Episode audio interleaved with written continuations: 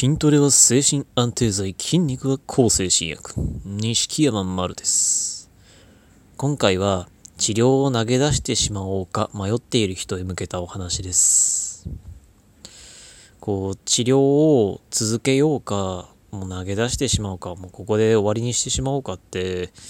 ね、悩んでる、悩む方って多分いっぱいいるんじゃないのかなと思います。僕も何度ももうやめちゃおうかなってもうこんなねあの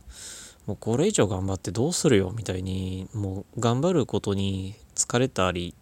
してもう治療やめちゃおうかなってもう金もかかるし病院行くのもめんどくさいしって考えていた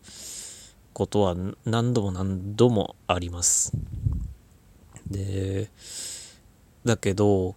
この治療を投げ出すかこう続けるかを迷えるっていうことは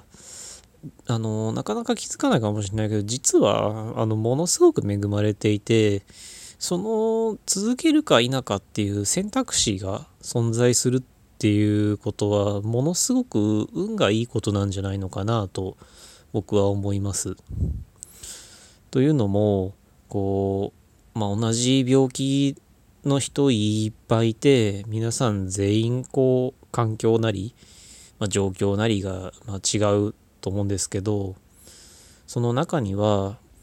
こう本当はもう治療にねあの専念するべきそれどう考えてもそういう状態なのにこうなんだろうご家族のこう協力とかがどうし得られなくってこう無理やりそれでも治療に行けずなんかこうひたすらね辛い思いをするしかないっていう人もいたりなんだろう治療を続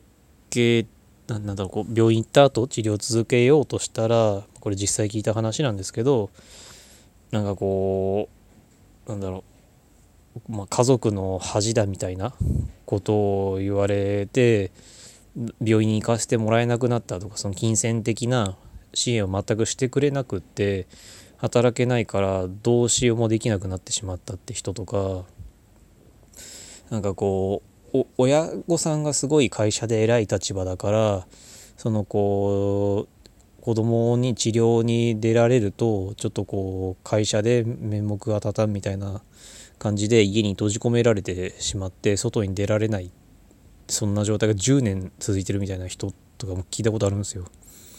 もちろんその人たちをこう引き合いに出してあなた恵まれてるんでみたいな言い方っていうのは本当に良くないと思うしそれはすごい汚いやり口だと思うから僕はそういう意味合いで言うつもりは全くないんですけどでもこの治療を続けようかもうやめちゃおうかって迷える状況その2つの選択肢が存在するそれを選べる状態にあるっていうのは実はそれは誰でもあるわけではない。その選択肢が全員に存在するわけじゃない。それをまだ選べる状態にあるっていうのはあるいはその選べるだけのなんだろう思考力？こう体力だとかそういうものが残っているっていうことがまずものすごく恵まれてることでそれがすごく運のいいことだからこうどうか迷える状況なのであればどうか治療を続けたらいいんじゃないのかなと。もちろんあなたの人生に対して僕は何の責任も持てないから続けてくださいともあの僕は立場上あんまり言ってはいけないと思うんですけどでもその2つを選べるっていうのは本当に恵まれてることだしそのその選択肢があるっていうのは今日まで頑張ってきたっていうことだからその治療できる環境にあってかつある程度続けられてそしてどうしようかを迷えるっていうのは本当に本当に運のいいことだからどうかもし選べるのであればこう選んだ方が後悔がきっとないんじゃないのかなって僕は思います。できっとあのていうかきっとというかあのずっとずっと頑張ってきた自分を治療を投げ出したら裏切ってしまうことになるしそのずっと耐えてきて今日生きたあなたに将来のあなたは絶対に感謝する。だからどうかその2つの選択肢があるうちにもう最も後悔のないようにこう投げ出そうか迷っているのであればどうか投げ出さずに続けたらいいんではないかなとそんな